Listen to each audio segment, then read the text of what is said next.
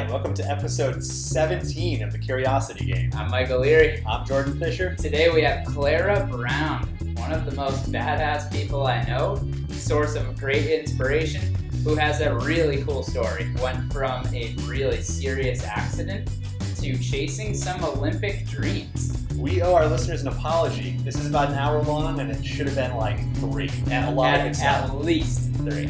Uh, we also dive into a little close to home adventure. Jordan just wrapped up the 4x4 by 24. Uh, it's, it's a really interesting listen. Probably a bad idea. Uh, and Uh, we talk about gummy bears. We do talk about gummy bears. So thank you to Clara for jumping in.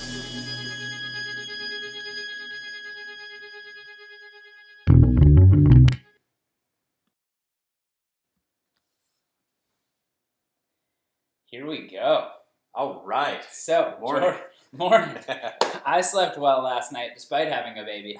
Uh, but rumor has it you did not sleep well. Why is that? well, I I decided to uh, uh, kind of undergo this uh, David Goggins style running challenge. Oh, yeah? which as a side note probably simulates very well the experience of having a newborn in terms of the sleep schedule Uh, Buckle up, buddy. yeah right. Because that's coming down the pike soon. yeah any day now um, so uh, what i did was i uh, every four hours ran four miles and i did that for 24 hours All right. Every So- four hours, ran four miles for 24 hours. so i ran four miles at noon Yeah. four miles at four Okay. at eight at midnight at 4 a.m and at 8 a.m Whew. So All right. Totaling 24 miles Yes. in a pretty short window. yeah Uh, what was the best part of this whole thing? Um, probably the the four four a.m. run. Yeah. Um, sun's just starting to peek out. You know, uh, birds are waking up. It's like a it's a cool feeling to be there at that transition from night Yeah. to day, and especially to get to run when Yeah. that's happening is like a very nostalgic thing for me. Ah, so I liked it. it. awesome. It it got like some of the feel of like an ultra marathon kind of race, um, but I'm not ruined for the next week.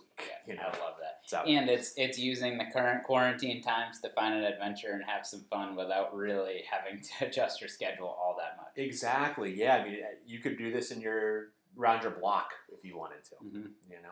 I'd, I'd be willing to say you could probably even do this on a regular work day. Probably. Like if you had regular work hours that you could then take a, an hour break, crank out a run. Yeah. I, I that could be the next layer of the challenge. is Can you do this from like Wednesday to Thursday All right, instead? I'll jump on that sounds pretty you. awful. That's all you. I'm not interested in that. right, yeah. And uh, rumor has it you did this with somebody else. Most of the runs were alone, but you did link up with somebody. Who was that? Uh, so this would be the infamous uh, Kim Fisher. Previous guest on the podcast. That's right. Our listeners may recognize. So we each did the challenge from our own respective corners of the city, Mhm. and then kind of linked up um, after or during the 4 a.m. Yeah. So a nice little boost there. Yeah. It Yeah, was good. very very cool. It was good. How much running did you do before this? Zero. Um, these I have run uh, more miles in the past 24 hours than I have all year. Count it. Yeah. Very healthy approach, but sometimes you just got to do it. Not advisable. Yeah. Well, the, the sort of the quote unquote real version of this is the same sort of rep scheme, but for 48 hours. Yeah. We kind of decided that you know volume wise, Yeah. that's probably not a fantastic idea. Chop it down a little. Yeah. yeah. 24 hours is still no joke. That's pretty cool. Yeah. That's awesome. Was there uh, any time where you were doubting your decision to do this? Yeah, a little bit. The midnight run was bullshit. um, you know, because at that point it's it's just like circadian rhythm stuff. You know, Yeah. I'm like sound asleep normally at that point, and it was pretty tough to lace the shoes up and go with the headlamp. It got cold overnight, and Yeah. it's like, kind of, why am I doing this? Rolling out of a warm bed into a cold night. Exactly, Yeah. yeah. But the, the cool thing about it is four miles is just not that. If you run a little bit, Yeah. it's just not, you can crank it out. Yeah. you know, and it's it's over in half an hour to forty minutes. Yeah. Back in bed for three hours and then rinse and repeat. Kinda. It's actually pretty hard to sleep. Yeah. because it's like I would get back from the run and I'm sort of feeling good. Just had an adventure, you know, right now Brighton Avenue at midnight. It's a little weird. Um, so I didn't get a ton of sleep. Yeah. But I always like that. You get home from some adventure, and I mean, if you have the car ride home after something in the mountains, that helps to like downregulate. But if you do something around town, you get home and you're just like, all right, I know it's sleeping time, but like maybe I'm gonna clean the house. Or, like Yeah. I'm gonna go work in the yard. or like you know, exactly. Yeah, Yeah. exactly. And to your point, this is a great one to do where like, yeah, I got a bunch of stuff done around the house. It wasn't you know, the sort of night shift was pretty rough, but aside from that, it's not super disruptive. Yeah, totally. So And that's one of those things personally, and I know you're in the same boat where I love those big adventure days or long weekend adventures, but realistically, right now with a baby, and you're having a baby any day now, it's one of those things where you have to get it where you can. So, like, we've started doing a little more mountain biking and doing some mountain biking into trail running, and all within like the confines of a smaller training block. yeah, And like this is a perfect example of that you can find adventure locally wherever you are in whatever time capacity and domains that you have.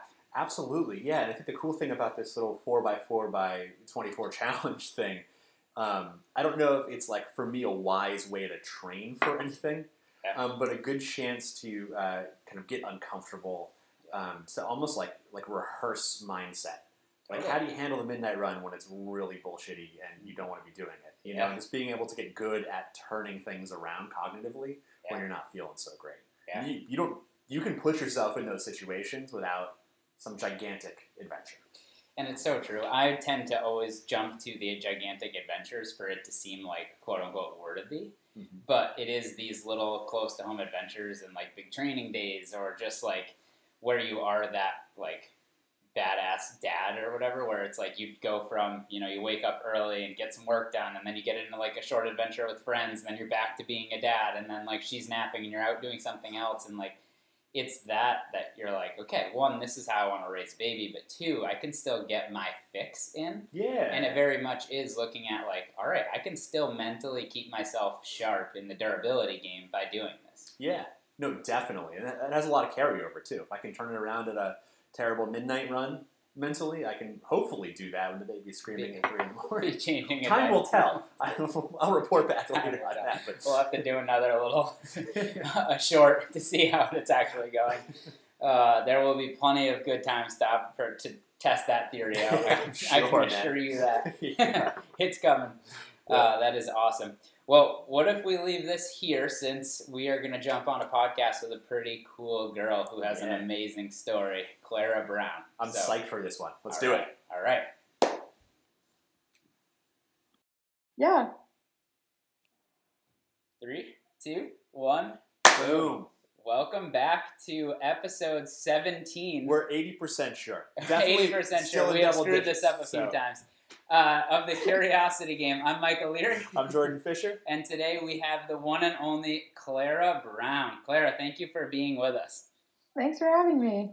So, as we always start on the Curiosity Game, we want to thank our sponsors. All right. Jordan, do you have a sponsor? I got. A, I have a repeat sponsor. I don't know All if that's allowed or not. Um, We'll let that go. all right. Listen, I am once once again, possibly for like the eighth time, sponsored by the Leary household. Um, for, for reasons we've discussed, I Bless strolled in the front door. I'm running about like forty percent capacity right now. Yeah. Um, but this this cup of coffee was all I needed. As his hand So. shaking. Yeah. Because uh, for context, uh, Jordan just finished the 4x4 by 24. He ran four miles uh, every four hours for 24 hours and Took literally a shower and took a shower and walked through the door. So So- we're Oh wow. Yeah. giving him some caffeine. Respect. Yeah. Yeah. Uh, I have a sponsor, new sponsor uh, Oh. that I'm bringing. Uh, Tractor Supply. They've been out of Oh. stall mats for like 16 years because of this quarantine. And for those that are aware, I'm building out what is going to be the dopest home gym ever. Uh, and stall claim, mats. Stall, it is a bold claim. Uh, stall mats are a pivotal piece, and I finally was able to lock some down and go get them yesterday, and they yeah. charged me full price. So Perfect. and made me load them themselves. So really, sponsor coming through. Um, It's the so- worst sponsorship I've ever heard. it, is, it is the worst sponsorship. Uh, so Clara, who do you have for a sponsor? I'm tried and true, always sponsored by Albanese Gummy Bears. They are uh, my favorite candy ever, and I that's a pretty like bold statement because I love candy, and I've been trying to get them to give me a lot of free gummy bears over my short career, and I've only been successful once. So I just figure I'll blow them up on any channel I can, and hopefully they'll sponsor me come for- through. I think it's baller you got free gummy bears Ever. once. Yeah, I mean, I went through like 25 pounds of free gummy bears. Wow. Whoa. Whoa, that's pretty good. You also know that you are a gummy bear aficionado when if you look up Clara's Instagram, which we may or may not have done, it's right the first thing you read is skis, bikes, and gummy bears. so I mean, you have to stay true to who you are. I Yeah. love gummy bears. absolutely. Alright. So Clara and I have known each other for quite some time. Uh, we worked together for a long time, years ago now. Um, Yeah. And we wanted to have you on because you have probably the most inspirational, not probably, you do have the most inspirational story, and you are the most badass person I know. Uh, do you mind Wow. sharing a little bit about your story and, and how you got to ending up where you are now, which I won't give the spoiler away for where you are now? Sure. Wow, that's very flattering. Thank you. Um, yeah, we have known each other for a while. So we met. It must have been while I was in high school. Yeah, Um, your sophomore or junior year, maybe. sophomore or junior year. So so before that even happened, I was a competitive athlete growing up, and um, just really loved being active and outside. So I grew up playing sports. I was a runner. I skied on the weekends, and I was into gymnastics as well. And so I kind of chose gymnastics as my main focus. Uh, maybe age eight or nine, and spent about 20 hours in the week training and was pretty serious about it. And then when I was 12, I had kind of a fluke accident at practice and um, landed on my head. I broke two vertebrae in my neck and damaged my spinal cord. So um, I was fully paralyzed, shoulders down, so below my injury level, without any, you know, knowledge of what would come next. You know, with spinal cord injuries, they're pretty they're just also different depending on how you're injured and where you're injured. And so I was, you know, faced with the possibility of not walking again and potentially, you know, other lingering effects. And so I spent several months just rehabbing at a spinal cord specific rehab center in Atlanta, Georgia. I was hurt in Maine, where I grew up, um, and then was transferred to this specialty hospital. Um, and then several months after kind of relearning how to walk, and I was very fortunate with what I was able to recover. I encountered another kind of big obstacle. My hip, my left femur, had lost blood supply, so I basically was unable to weight bear on that leg because the bone was collapsing out from under me. So I endured kind of an experimental surgery at the end of 2008. I was hurt in March of 2008 with my neck injury and then I had this surgery on my hip in 2000, end of 2008, and it failed. So basically, I was in a wheelchair for a few years, waiting until I was done growing, and had a hip replacement at the age of 15, which solved the hip issue. Um, but I still had a lot of lingering nerve damage on my right side with um, my motor movement. So that's mostly in my right leg and arm, so all of my limbs. Uh, and I just really wanted to get back into competitive sport, and I ended up meeting Michael, like I said, probably sophomore or junior year. After I transitioned out of physical therapy, but still really wanting to strengthen everything that I had had returned, and he helped me work on balancing. So, like my right side, as I said, is a lot weaker. So he would help me like make sure that I was strengthening the right as much as I could to have it equal the left. Um, and we had a lot of fun. It was great. He was very creative in helping me. Nice Develop job, exercises dude. and- We did have fun. Yeah, That's the one thing too that I remember the most is that like you had the odds stacked against you in so many capacities, but you were more driven than literally any person I've ever seen.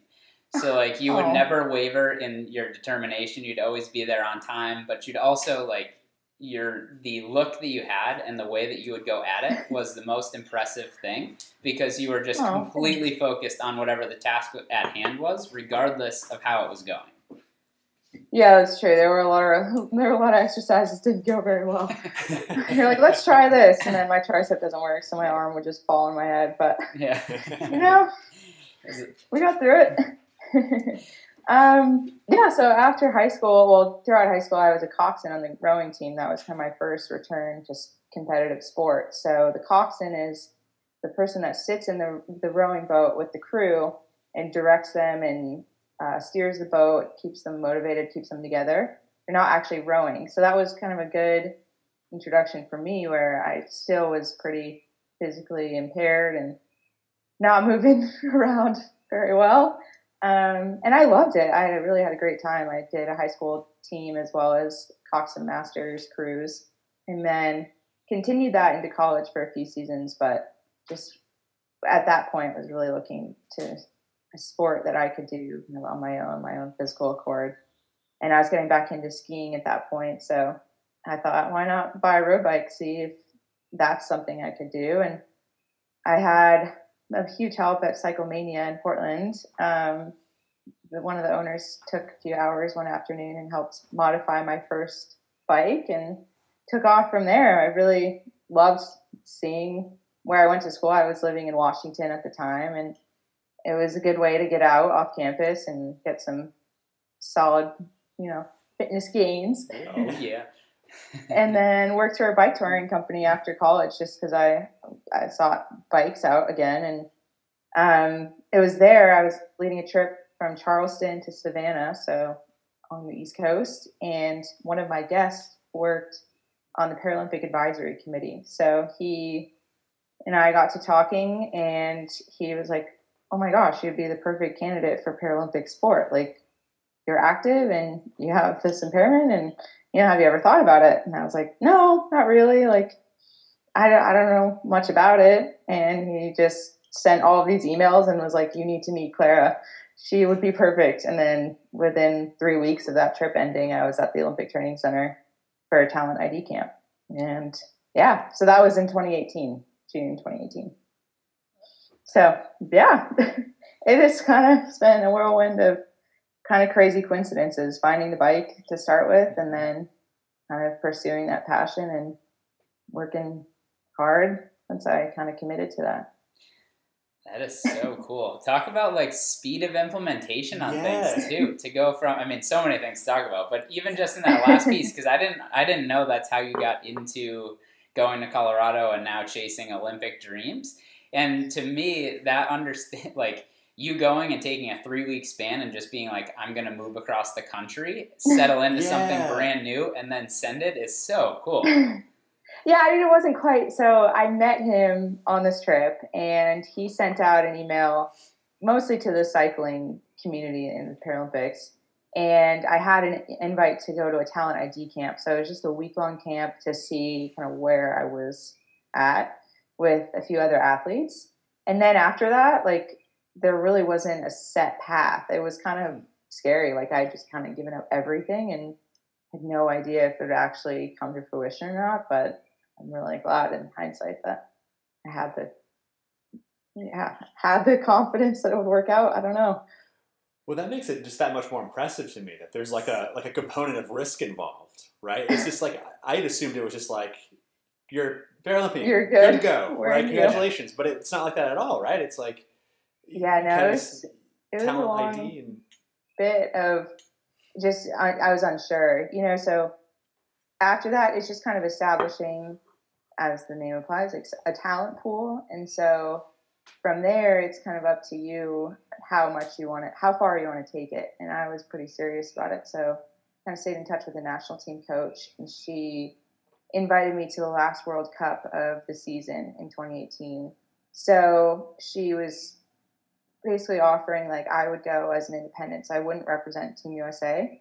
I would go fully self-funded and um, get classified there, which is really important in Paralympic sport, and then just see how I did. And I was, you know, again like, sure, why not? Like, so we'll see how I do. And I showed up and took third in the road race, so I made a podium, which was huge. And it was just kind of from there that the team took note and was like, okay, this girl's got something here. We'll we'll invest in her. And I showed up to nationals at the end of the year and swept nationals and moved into the training center a month later. So it's just been like kind of a crazy road. Wow. There's no pun intended. oh, snap. oh, I got captive too. That's awesome. Um, I love that. Where was that that you got qualified? That your first race that you went to?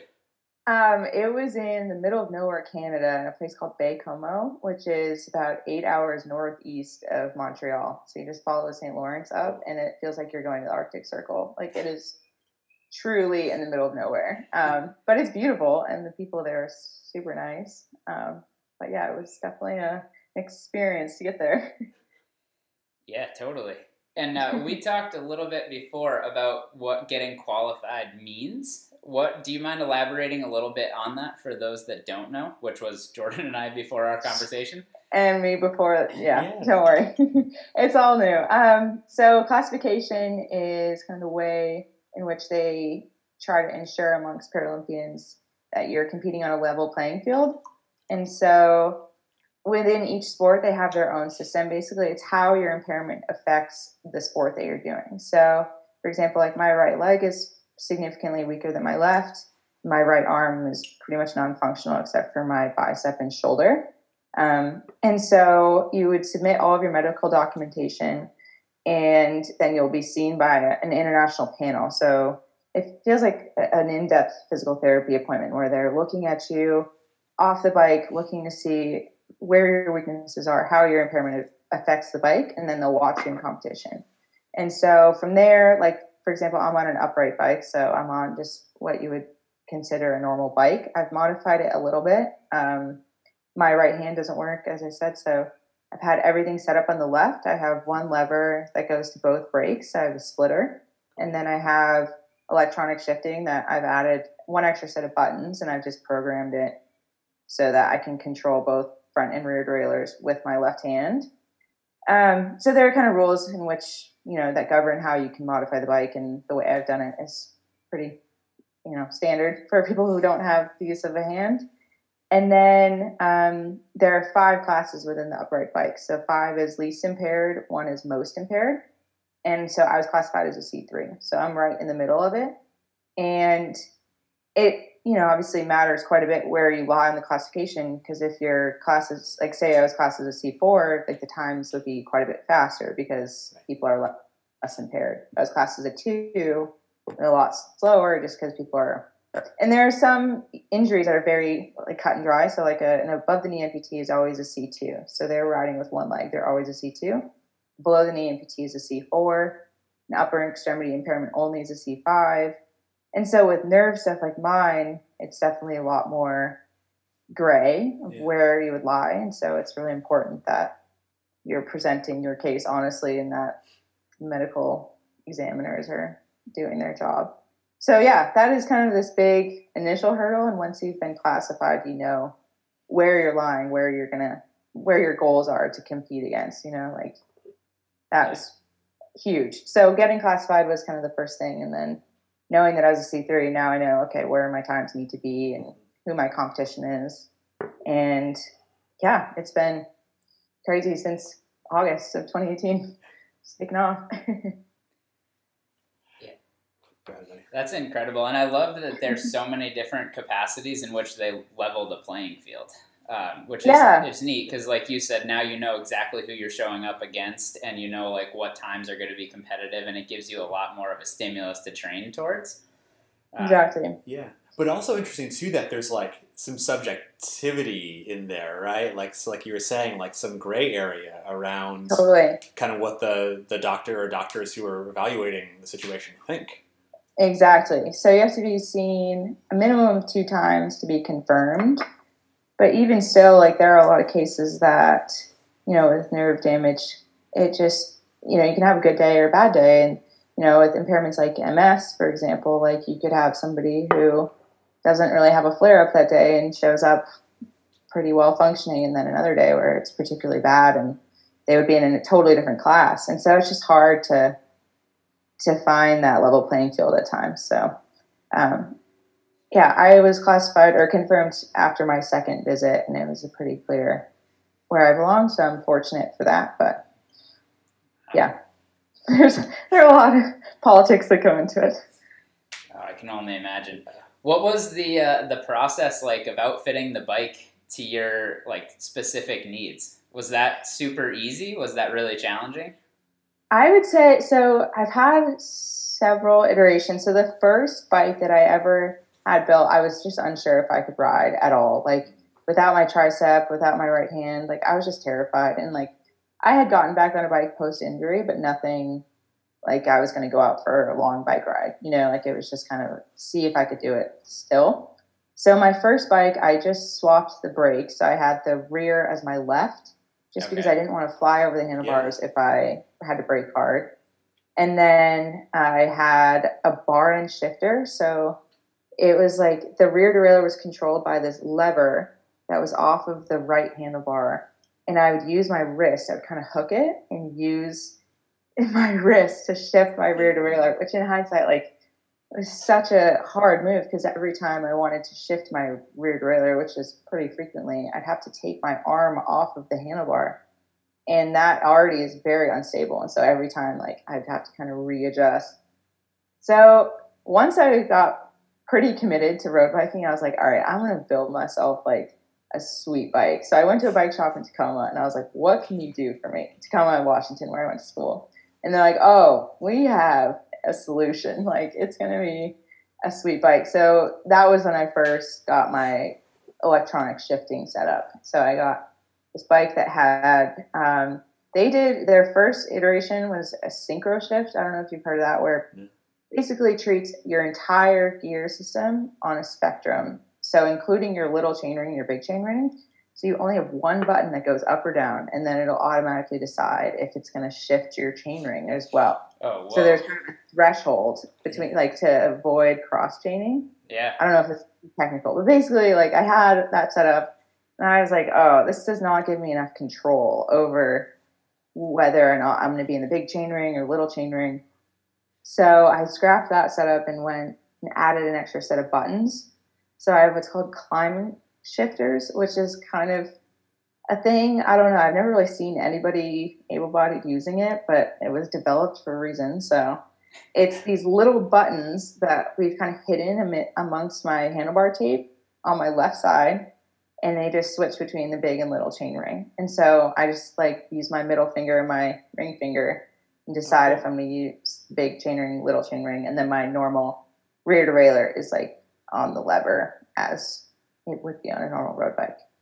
Just as an aside, like I feel like if I'm that bike mechanic, I'm like stoked, right? Like Yeah. I'm like changing tubes all day. It's like Yeah. super boring. It's like, oh, this is actually like really like interesting. Yeah. It's something to dive into. I they were really excited about it and they they worked super hard and it's so now my boyfriend is a very good mechanic and he we just finished this last iteration of like my road bike that I will race on at Tokyo should I make the team um, and that he just it's so cool to be able to provide input of like okay this works this doesn't so that one of the most difficult things like the shifting is easy but the braking has been so hard because everything is switched to disc brakes now on road bikes. And to be able to split the hydraulic fluid has been really challenging. So, like, if I want to do one lever to both brakes, like, you need a lot of pressure to force that much fluid to both. And so I was having, I like initially had my road bike and my time trial bike hydraulic disc, and there would be times I'd show up after travel, try to rebuild my bike, and just wouldn't have brakes. And so, like, it was just terrifying. And our team mechanics are just like this nightmare of a girl showing up, like, no brakes. So now we've done a system where we do mechanical disc. So we're just splitting a wire, which is a lot easier. But all of that has been really helpful to just kind of troubleshoot. And Noah's been an angel helping me figure it all out. But yeah, it's crazy like how how much has gone into modifying bikes and luckily track bikes don't have gears or brakes, so those are very easy. I ride a very normal track bike. So this is actually Yeah. what I one of the things that I wanted to ask you about is like I um like what kind of cycling that we're talking about here, right? I know it's road bike, but it sounds like you're on Yeah. a track bike too, um, Yeah. which is Uh, I do two seasons. So I do a road season and a track season. And track is on a velodrome.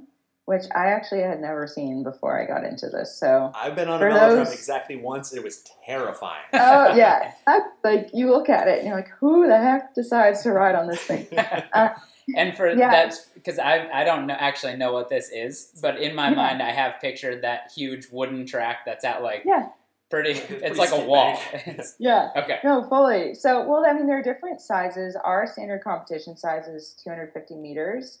It has to be indoors and wood surface. Okay. Um, but for example, the one in Colorado Springs, where the training center is, that is 333 meters, so it's longer and it's concrete, so it's a bit grippier. Um, but anyway, it's very banked. Like depending on the length, it'll be steeper or not steep to account for how um, tight the turns are. So the velodrome, yeah, you're on a bike with no gears, no brakes, so it's a fixie, and it's pretty scary. The first two times you get up there, like you're, I mean, there's like a minimum speed you have to maintain, so you're not falling off of it, and you're looking down, like it's quite angled, like, Amen. looking down a sheer wall. Um, but yeah, so that's actually kind of my my strong suit at this point. Track is what I've gravitated towards, but I'm hoping to to do well in both the road and track at Tokyo. So cool. Uh, so many questions on this track thing because I don't. I know literally nothing about this. So are Yeah. you one? How long is the race? And two, are you alone on the track? Well, so there are different races. So for para, we only have, I guess we have four events, five medal possibilities, Okay. um, which I can explain. But at the games, we would only have two events. So I'll just explain those. Those are just time trials. So you against the clock, you won't be mass starting. You're starting out of a start gate, um, much like a skiing gate or something you would see. Okay. Um, but they're short. Track races are very short. They're they're sprint events. So at the games, I'll do two. I would do the 500 meter, which is two laps, because it's a 250 meter track, and that's just all out. Like how hard can you go for? It's roughly about 40 seconds. Um, and then I have a three kilometer pursuit. So that's 12 laps, and you're there are two competitors on the track at a time, but you start at opposite ends, and you're like chasing each other. So if you're making up any ground, you're winning. Okay. So it's kind of it's it's really cool. I I love the pursuit. So it's 12 laps. It's about four minutes ish for my classification, and it's a really hard. It's like a mid distance event for, for running. Like it's just a really hard four minutes of like going all out a long sprint. Um, and then on off years that aren't the games, we have world championships, and we also have a scratch race. So that would be all of your competitors starting on the track at once, so maybe 15 to 20 of us, and 40 laps versus the finish wins. And it's a lot of tactics of trying to save your energy, so you're trying to draft off of the other people, and you could potentially lap the field. It's such a short lap that you could take off, lap the field, and then just sit in and win because you're a lap up on people. And so there are a lot of tactics of Yeah, like it's a game. yeah. So that one's that one's a brutal. It's about 15 minutes of just like you have to be super sharp, like know when people are attacking and whose wheel to be on, and it gets really tight. Obviously, you only have so much track to use, so there's you know you have to sit high so you can anticipate people from below going out. It's just a lot. I'm still learning. That's so, So- cool. I uh, I mean, this doesn't probably relate much at all, but for years I got so into the Tour de France that I would sit and watch every single stage and just Yeah. learning about the like how the team works mm-hmm. together and the different like tactics of like you know your people taking off in the mountains and like the people that are like you know how to best conserve your energy or simply getting into like the psychological games of like mouth breathing and looking like you're excessively smoked so you like lure people on and then just like dropping them as a way as a tactic and like the when to take off to lead but still being able to not bonk too soon before the end like it's such a yeah. it's such a It's a game it's really neat I would It's, feel there's like so much strategy that goes into bike racing, and so much of it is just experience that I don't quite have yet. But I've really enjoyed learning and hopefully getting better. yeah so. What's next for you? Well, it's all kind of up in the air right now. We officially have the postponement dates. Um, so the Paralympics will be the week after the able-bodied Olympics uh, end, and that's in the same city. So that'll be Tokyo in 2020 or 2021, excuse me. And before that, we still have quite an open schedule. As of right now, we have track world championships scheduled for next March in Rio, um, but we just don't know Yeah. what's going to happen. And potentially, we'd have a few races. Like hopefully, nationals will be rescheduled from this spring to this fall, so that would be another racing opportunity. But yeah, everything's still kind of up in the air, Yeah. as with everything in the world. Literally everything everything else. else, Yeah. yeah. Thank you, pandemic. So yeah. Uh, one big question that I've, I've wanted to ask you um, that you've had so many across that entire story that you said from you know when you were young to now. You've had so many reasons or times that you could have just said like this is it. This is what my life is. And every single time regardless of the scale you always put your head down and just kept on persisting. And now you're doing things that so many people would wish that they had the ability to do but can't what was your mindset through all those Hmm. Um, I would say I was just so motivated to get back. I mean, I had grown up a gymnast, so I was doing like superhuman feats, you know, like I was doing things that people typically weren't. And so I was using my body, doing things like beyond its normal capabilities. And so I was so used to that. And by the time, you know, like once I got hurt and was trying to recover, like I just wanted so desperately to be back doing the things I loved. And that was exactly, yeah, what I was hoping for. I mean, I remember getting hurt. I was in the ICU in Maine. And I was talking to the nurse. I'm like, yeah, I got states in a few weeks. Like, do you think I'll make it? And they're like, uh, girl, you need to have some, a reality check. check But- yourself Yeah, I mean, I think a lot of it going into the initial accident or like afterwards, my parents really did a good job trying to you know, almost like shelter the news that I was getting from doctors about how severe my condition was or potentially could be. And so I just never really believed that I would be, you know, uh, in a chair for the rest of my life or not up doing the things I wanted to be doing. And so I was just so motivated to get back to that. And then once I had a taste, like I just wanted more, you know, like I just wanted to be competitive again and just active and doing things, you know, maybe not the best said, but.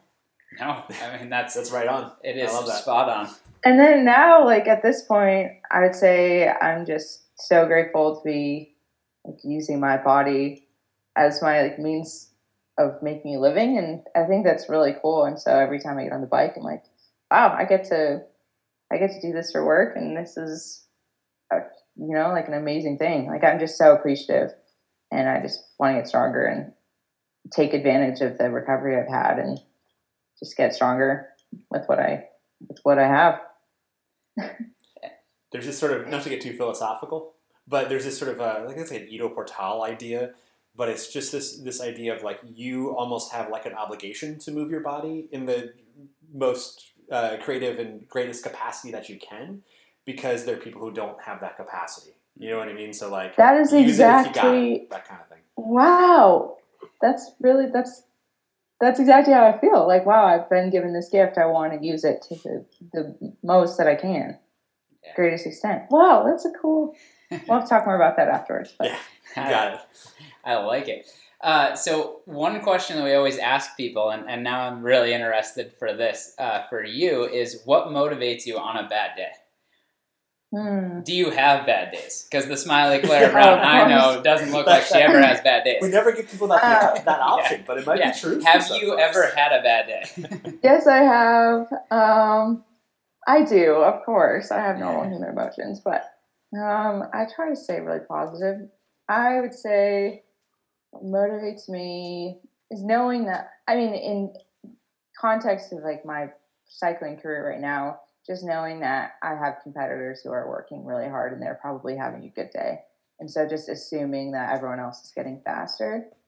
And it's definitely shifted quite a bit. Where like with last year, the start of my first season with the team, I was definitely like bottom, middle of the pack.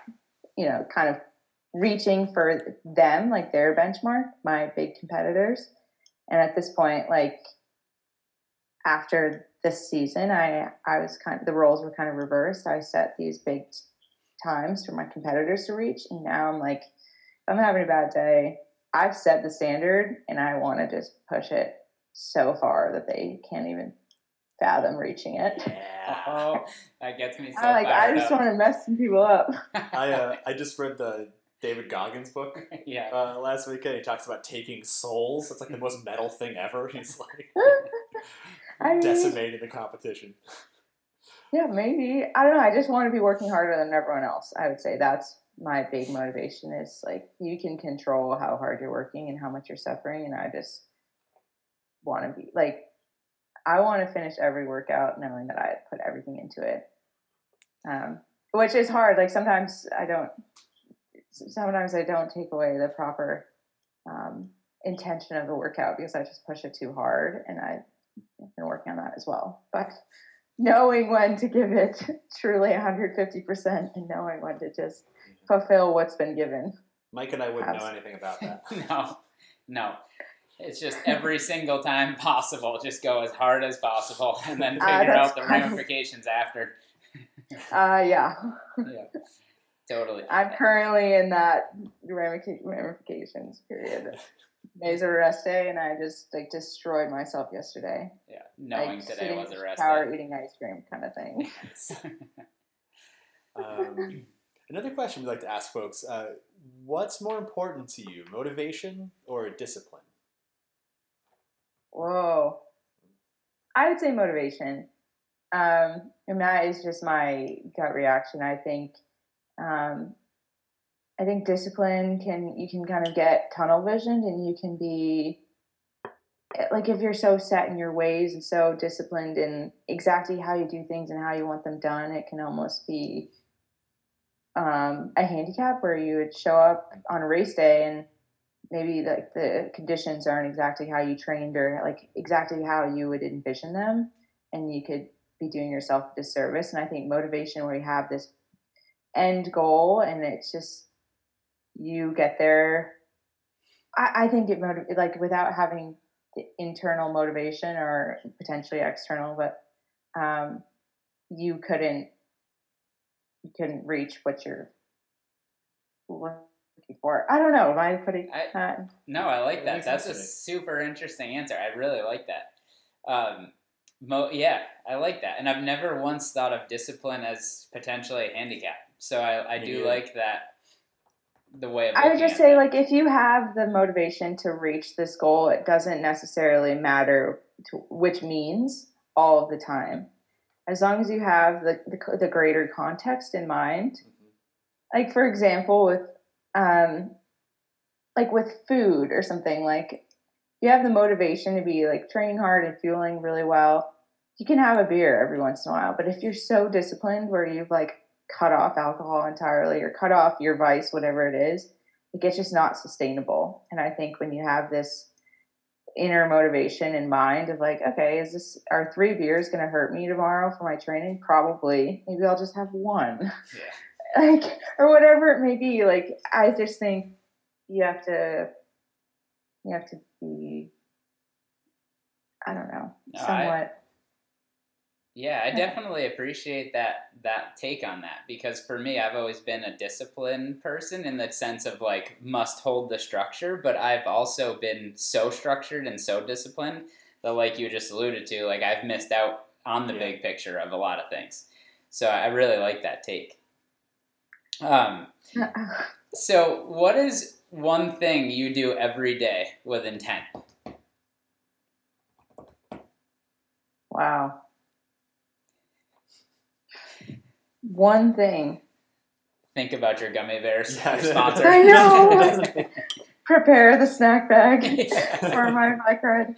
Um, I would say, I mean, I get on the bike pretty much every day, and I would say, like, when I get on the saddle or like go out for a ride, even if it's a recovery spin, like, I treat it yeah, very intentionally, like knowing back to the motivation, like what it, what this particular ride or training period is going to do it, contextually in the greater like scheme of my goals. Um, and I think it's really important. Like every time I get on the bike, I'm like, all right, this is a one hour recovery spin. Like I need to be um, taking it easy and letting my legs rest and just spin out and like have a, a mellow hour ride or like contrasted with I'm going to go out and do like four by 10 minutes at my hardest threshold I can on context of, you know, training language. But anyway, like you get on, you're like, I'm very intentionally like going to do this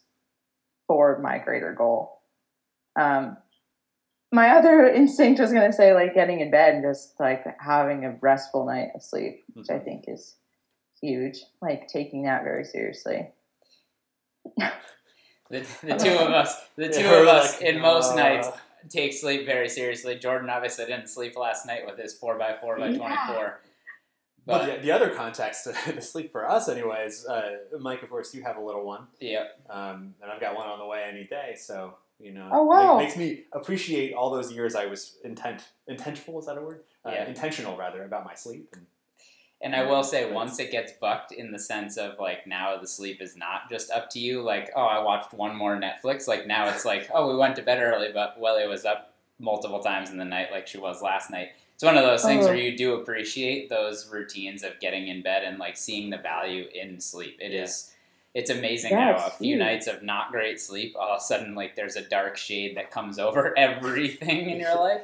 I feel like CrossFit needs to redo its like you know that pyramid yeah. they always have where it's like the bottom is like nutrition. Nutrition. It should be sleep. Yeah, it should be sleep. Oh, it's huge. You you have to recover when you're pushing yourself so hard. Should totally. we do some rapid fire? Let's questions? do let's do some rapid fire questions. Okay. Uh, and there's so many more things too I want to talk First about. First thing so that we'll comes to mind. So we have: Are you a morning person or a night person? Night person. Oh, I know the answer to this already. I think. Uh, okay. What is one food you can't live without? I mean, gummy bears potentially. Oreos. Had, I don't know. If you had to choose a second, what would it be? Uh, or you can have one meal for the rest of your life, and that's it. What would it be? Oh, um, I would be really sad if I didn't. Wow, shit, that's too hard. Shoot. uh, I'll just say pizza. I love pizza, man. There you go. Any pizza. There you go. I like it. Uh, power song. Do you have a power song? Oh wow, it changes all the time. I'm so into playlists, but uh, uh they're shoot. Why didn't you warn me about this? okay, what what kind of music? What genre on your playlists? Okay, I'm really into trashy pop, and I'm no shame. Like, there's a reason why it's catchy and fast beats. Um, and you did, yeah, yeah. yeah. Um, I like to be able to sing, so I have like I have very specific playlists for like different workouts and stuff. Um, yeah. I like that. Music's oh, powerful. song by Foxx and Justin Timberlake called "Winner." That actually, that's going to be my song. That's okay. what I'll say. All right. I'll have to I'll have to look that up because I don't know if I know what that is, but I will for I you mean, check it out. It's from like 2008. Okay and it's actually kind of funny. It was playing a lot when I was um, going through rehab, and I would like sing it to myself, little twelve year old, thinking that I was hard like Jamie Foxx. But Ooh, that makes a great power. That does make a great power song. Clara Brown just won the power song for every yeah. podcast from gonna, we've had and going forward. I'm going to delete the question from like, the list here. We're done. The lyrics are very good. It's very motivating. Like he's like, "You're looking at a winner." I'm like, "Yeah, I'm a winner right now." Yeah, I love that. Yeah, nice. Um, do you have a favorite movement? Do you want to define movement more? No. Is that just supposed to be nebulous? Yeah, it's supposed to be kind of open to I mean, interpretation. Could be bike, could be ski, could be like a training movement, could be. Oh, I was like initially thinking like stretch or something. Backflip uh, could be like yeah. any gymnastic movement. It could be literally well, anything. it in that I can't do any of that anymore, Michael. hey, I remember being with you the first time you did a handstand post accident. I don't know if you Uh. remember that. We were downstairs in the hallway. I do remember that. Was I using the pancake? Yeah. The thing that makes my hand flat? Okay. Um, actually, I would say handstand then. I haven't done one of those in a little while. Boom. Um, yeah. So sick. I like really- that. I, I like handstands. If I was gonna say, my initial thought was like a hamstring stretch, like just, uh, yeah. It- my Oh. hamstrings always seem to be lit up, so And it always feels good. Uh, Yeah. Favorite season? Summer, I like winter, winter. fall, winter. Yeah. Yeah. I'm gonna, I'm gonna piggyback on that for one sec. Favorite place you've ever skied? Because you have some amazing photos of skiing. Um, I mean, I do really love skiing at Whitefish, and Yeah. that was a big motivation to live here. And yeah, I I really I love skiing here. I'll say that. Cool. Yeah, I like it. Would you rather be uncomfortable or bored? Uncomfortable, All right. fully. Uh, yeah, ditto. Yeah. Um, let's see. Do you have? Obviously, this is your favorite podcast. Do you have a second favorite podcast? Are you into podcasts? I do like podcasts, and I yeah. This would be first, obviously. Obviously. Yeah. I um I listen to Fresh Air. I listen. I like to get my news through podcasts often. Um, but then I also really I got into Serial. I got really into um, Bagman, Rachel Maddow's podcast. I thought that was awesome. Huh. Um, How I Built This. Oh, that is cool. That is cool. Um, Slow Burn was good. Yeah, I have a lot of. I'll go like down deep down podcast holes and do like their whole series. I like Today Explained a lot too. Vox does a good like twenty minute episode each day. Yeah, that's News. I was like the short news ones as Yeah, well. Me too. Me too. Yeah, I don't often have an hour of time to sit and listen to a podcast. Yeah, yeah, me neither. Um, Yeah, okay. sorry, very ironic to say on a podcast. Except this one. Yeah. Yeah. it's just assumed. Yeah. You know, yeah, this one, this one is definitely worth if your it's time. your for sure. favorite podcast, you listen to the whole thing. right? Yeah, exactly. Um, Yeah. Do you prefer sauna or ice bath? Neither. Oh my gosh, I don't. Uh, I get so hot. I do really poorly in heat. I lived in southern Utah for a summer, and it was one of the worst periods of my life. Um, and then ice baths. I have like all of these lingering um, like nerve pains, and with cold, like especially cold water, it feels like I'm. I, I think even more so than a typical person stabbed by ice. So I would say like I'll I'll ice something, but I don't do ice baths. That's a very legit Call me a reason. sissy. Yeah. Uh, so one last question: uh, If you could give the listeners one final piece of advice, or like Clara's piece of advice to the world, Ooh, what would that be? is someone actually going to take this seriously? Hey, I might. Um, I might. I- All of our listeners might. Yeah. I would say like one of the most impactful things that I've taken away from like getting into Paralympic sport is like if you want to do something, do an activity, do like there's a way to make it happen. And I was so intimidated by the bike initially, not being able to control it or whatever. But there are ways you can modify activity. Like maybe you're not doing it exactly the way everybody else is, but you're still able to get out there and enjoy it. And I think that's huge. Um, and not to be intimidated by that. And people want to help. Hmm. You know, like you say, and that, that's actually huge working with you. I remember there were goals that I was setting, and you would help me, you know, achieve them. Maybe not in the in the way that a typical person would, but like, okay, get help get me there in some other way. Um, or like rowing, I can't really hold on to a handle, but I've like found a system where I can like strap my hand to it. Like if you want to do stuff, there are ways to make it happen. I think that's really important to think about. Perfect. Dude, I love that. That's awesome. Clara, just absolutely crushed this. and that's my the biggest thing like in listening to you in, in this past like hour of our conversation but also in knowing you through training like you just have immense durability in terms of just understanding like what you desire and then even if it seems like you're met with setback after setback like you just will take that setback slide over and keep moving forward and it's really neat and it's really inspiring um, and so thank you for for your approach on life and sharing that with us as well Of course. Thanks for having me. I'm anytime honored.